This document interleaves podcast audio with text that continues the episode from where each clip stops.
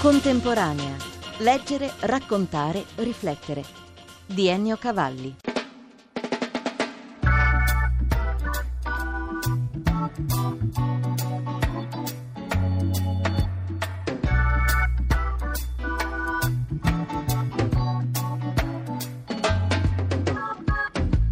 Nel bel film di Almodovar Gli abbracci spezzati, uno dei protagonisti, nel fare le valigie, sta attento a non dimenticare un libro di Tonino Guerra, che infatti finisce tra le cose da portar via.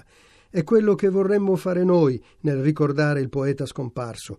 Un libro dei suoi, i Bu o il miele in dialetto romagnolo o l'ultimo di Pensieri stretti, Polvere di sole e la sua voce che racconta il mondo come pretesto l'attività di sceneggiatore o di suggeritore di visionarietà, al fianco dei registi più grandi, Antonioni, Angelopoulos, Tarkovsky e soprattutto Fellini. Quando stavamo pensando ad Amarcord, le prime conversazioni le abbiamo fatto dove abitavo io, Piazzale Clodio. Lui veniva dal mare, presto, io aspettavo che lui suonasse e lui suonava e io scendevo, potevano essere le sette, le sette e mezza della mattina. Una mattina mi sono stancato di aspettare e vado giù. Trovo lui che stava guardando già le macchine, perché lì vicino fanno i processi, sta aspettando le macchine così. Come mi ha visto, ha detto, oddio, ma è rovinato. Come è rovinato? Ma no, sono i dieci minuti più belli della mia vita. Lui arrivava sempre in anticipo. È un vizio che ho anch'io e mia moglie russa mi rimprovera continuamente per questo fatto, ma non è perché io voglio lavorare di più, ma non è vero niente, è che mi fa comodo. Arrivare a Rimini alla stazione mezz'ora prima è un paradiso, perché sono arrivato, dovevo prendere il treno, sono arrivato da mezz'ora, mi metto lì a pensare e arrivano i racconti, le cose più belle. Quando poi abbiamo finito di fare questi colloqui, ho continuato, erano le sette, il lavoro alle sette, scendevo a Piazzale Clodio per prendere il giornale. Una mattina scendo, è pieno di macchine, devo prendere il giornale, c'erano delle soste di mezz'ora, le automobili. Io penso di attraversare. Quando sono al centro si muove una macchina nera davanti a me, così, a mezzo metro, c'è Papa XXIII e faccio appena un segno, che devo fare? Allora lui mi benedice come se tagliasse un cocomero. Voi pensate chissà che cosa la sceneggiatura. Non è che uno arriva che ha dei libri, delle cose. Non dimenticherò mai che anni prima, quando io non lavoravo e ho fatto dieci anni la fame io a Roma, andavo a trovarlo, lui abitava in via Lutezia e non riuscivo a capire perché sempre alle sette, alle sette e mezza c'erano due persone dentro, uno che si chiamava Fred, ex ballerino di resistenza, cioè non so se ha fatto 22 giorni di ballo, e c'era anche quello della ginnastica, ex lottatore. Delle volte assistevo a quello che succedeva, aprivano i frigidaire c'erano sempre mezzi pomodori, tac, le mettevano in bocca come se fosse la comunione, tac, tac, tac, mangiavano tutto. E una volta io ho detto a lui, perché in questo è, è di una potenza enorme, Federico, guardate che io ne ho conosciuti, io sono stato amico anche di Gabo Marquez, di tutti, l'intelligenza, la forza e il suo mondo magico era incredibile. Dico, ma Federico, io non lo so, ma eh, questi due, insomma, no, chiedo l'utilità. E lui mi guarda e mi dice, Tonino, ricordati che anche nella notte ci sono delle scintille. Aveva ragione. Io quante volte ho incontrato, anche in questo periodo che abito a Penabilli, persone anziane, soprattutto quelle che vivono nei borghi, nei sobborghi, in fondo al Marecchia, lì da soli, una cosa infernale. E io ne ho conosciuti diversi con delle magie, ragazzi, non ho mai trovato, neanche nei libri. Non dimenticherò mai un certo Liseo che, come l'ho visto, lui era un po' spaventato perché era abituato a vivere da solo, io guardavo, capivo che me lo mettevo in difficoltà perché lui stava mettendo delle pere su dell'erba. Oh, com'è bello qua, falso come il cane. Bello, bello, com'è bello quella. Savul cosa vuole? No, guardavo, ho visto tutte queste pere, sono ammalate. Ah sì? Come mai? E dice per il polverone, il polverone che c'è stato. Lei vuol dire il polverone russo era Chernobyl. Sì, quella cosa lì, me li ha macchiati tutti. E allora? E allora adesso li metto al sole, ah, ne ho una fila di 50, dice, ma è un ospedale. E così piano piano e comincio a diventare amico perché diventare amici di persone che vivono da sole, che fanno tutto da sole, studiano il tempo da soli, si curano da soli, mamma mia, ma come fanno? Una volta ho cominciato a dire, ma senta, Luiseo eravamo un po' più amici, io vengo volentieri perché insomma ho della solitudine. Dice, ma guardi, mi fa, la solitudine tiene compagnia.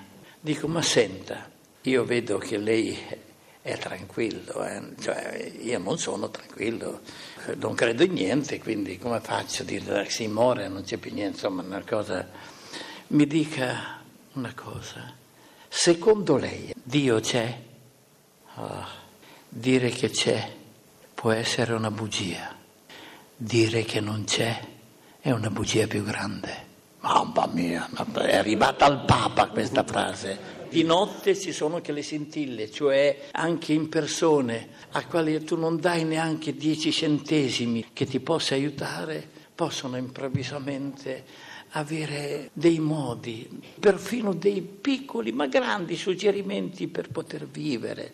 La sceneggiatura con Federico, ma con i grandi registi con i quali ho lavorato, ho una premessa. Il film è del regista. Certamente che l'ho scritta io, Marcotti, che cosa siete? Non vuol dire niente, non vuol dire niente. Il film lo fa il regista, è l'immagine che conta. Comunque, la sceneggiatura avviene in questo modo. Tu che cosa hai pensato, Federico? Perché da un, da un, film all'altro c'era sempre uno spazio, poteva essere di alcuni mesi. Dice, e tu? Ma io eh, mi piacciono i funerali. Cosa vuoi che ti dica? La morte di Stalin è una cosa grandiosa. Non perché è morto Stalin, c'era tanta gente per andare a vedere la salma che aveva chiuso tutte le porte per cui dalle finestre urlavano pane, acqua, una cosa da batti. Anche quello di Nasser, anche quello di Valentino, Rodolfo Valentino, quando è iniziato il funerale c'era tanta gente in questa piccola piazza e quando sono andati via tutti, a terra c'erano le maniche delle giacche, perché quelli più piccoli per vedere si aggrappavano sugli altri. L'ultima è la Callas che ha voluto andare in barca e gettare le ceneri nel mare Egeo davanti delle isole. Ti immagini in un bastimento, c'è tutto un funerale su un bastimento di una grande cantante. E cominciamo a ragionare, piano piano, nei giorni, con tranquillità, e viene fuori la nave va. Noi tra una conversazione e l'altra, un suo disegno e una piccola discussione, facevamo anche delle cose riminesi molto. Uscivamo rasentando i muri e inventando delle patacate. Per esempio, entrammo da una barberia, ci sediamo sulle poltrone, tutte e due così. Barba, no, niente. Come niente? Siete occupati alla cosa? No, e dice perché abbiamo camminato e sono comode. Adesso, pensa, sono venuti ancora a cercarmi per una sceneggiatura su Sandokan. Ma io sono stato un lettore di Salgari, però la cosa che mi faceva impazzire, proprio mi piaceva molto, era che Salgari stava a Torino o a Verona, non so, e non usciva mai di casa. Quindi come faceva a parlare d'India, di tigri? Dico, pare che se vedeva un gatto per lui era una tigre. Hanno ragione di festeggiare questo scrittore straordinario. Allora ho detto, io posso collaborare se mi fate parlare di Salgari, cioè cominciare con lui, con questo qui che entra in un convento, che è buio, e cerca qualcuno e vai a finire che cerca un monaco per dire, senta, lei che ha viaggiato molto in India, com'è il tale animale, i tifoni?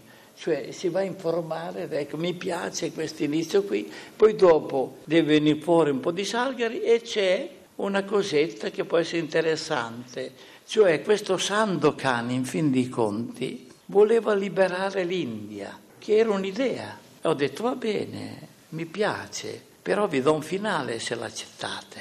È che Salgari cammina lungo il Po, dopodiché va più avanti diventa il Gange e poi vede il suo Sandokan che è fermo, che non fa più le battaglie per liberare le cose e lui si siede accanto e dice non siamo riusciti.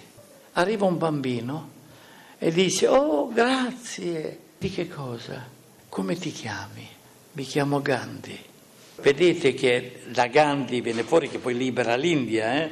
Gandhi, senti, tu quando sarai grande dirai delle parole molto grosse. E lui fa, e adesso?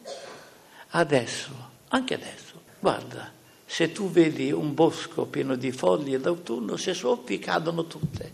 Il bambino va via, noi stiamo col bambino che veramente vede un bosco, resti indeciso, soffia, cadono le foglie tutte. E lui va sotto queste le foglie e dice no, no, no, no. Poi c'erano i ricordi di gioventù, una gioventù, quella di Tonino Guerra e dei suoi compagni, fatta anche di momenti sventurati, tenuti a bada però da una fantasia contagiosa. Io ero in un campo di concentramento con molti romagnoli, molti romagnoli in difficoltà, insomma adesso mi fate parlare di un campo di concentramento che ritengo che sia stato il momento più importante della mia vita, perché? Un'ora sì, un'ora no, credevi di morire, una cosa tremenda. E tutti i giorni, tutte le sere, i romagnoli mi chiedevano racconta qualche cosa. Io avevo 22, racconta qualche cosa, una poesia, una cosa, non c'è né matita né cosa. Allora io comincio, io che a quel tempo io amavo Montale e Ungaretti, però doveva dire qualche cosa da ricordare. Mi ricordo il verso in decasillabi, l'acqua, la bagna, la paleusi, cop, è un endecasillabo. Così lo ricordavo. E, e la sera dicevo queste cose. Il giorno di Natale si ribaltano i due camion che dovevano portare la broda da mangiare. Noi ci raduniamo, io sai che non si mangia, si alza uno e dice, senti, facci le tagliatelle. Ma come le tagliatelle? No, con le parole. Ossa. Va bene, faccio le tagliatelle. Io che avevo avuto l'impressione di non aver mai guardato mia madre quando facevo le tagliatelle, nello spazio di tre minuti ho visto tutto, ho visto i mobili azzurri, ho visto la madre, il, il tagliere, queste qua. E comincio allora metto sta farina, faccio il tondo, hai capito, metto acqua. Con questi qui che guardavano, ragazzi, con degli occhi che si riempivano di sapori la farina, un po' di bicarbonato, un po' olio, questo e pepe, questo, insomma metto un po' tutto, poi mescolo, la destra o la stufa, hai capito? Faccio le tagliatelle alla sfoglia, poi la taglio, hai capito? Un po' sottile, un po' no, perché così sta meglio sotto i denti, hai capito? E via via, taglio, oh, un po' d'aria, diamo un po' d'aria, quindi davanti a sti occhi tutte le tagliatelle le butto giù hai capito? Le tiro fuori, eh? Allora, servo, sono pronto, chi lo vuole? Io tu, formaggio vuoi? Sì, parmigiano, bene, parmigiano. Ah, servo tutti, sfinito. Mi metto di seduto, hai capito, sfinito. Uno dice, posso avere il bis? Bene.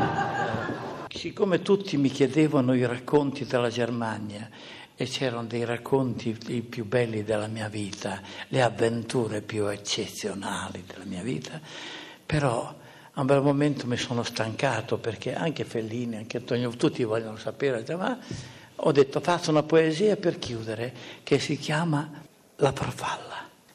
Contento, proprio contento.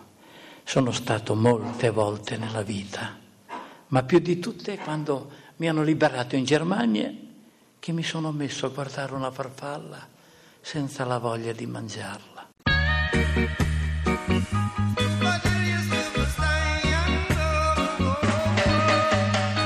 Grazie dell'ascolto da Ennio Cavalli. Per riascoltare questa e altre puntate www.contemporanea.rai.it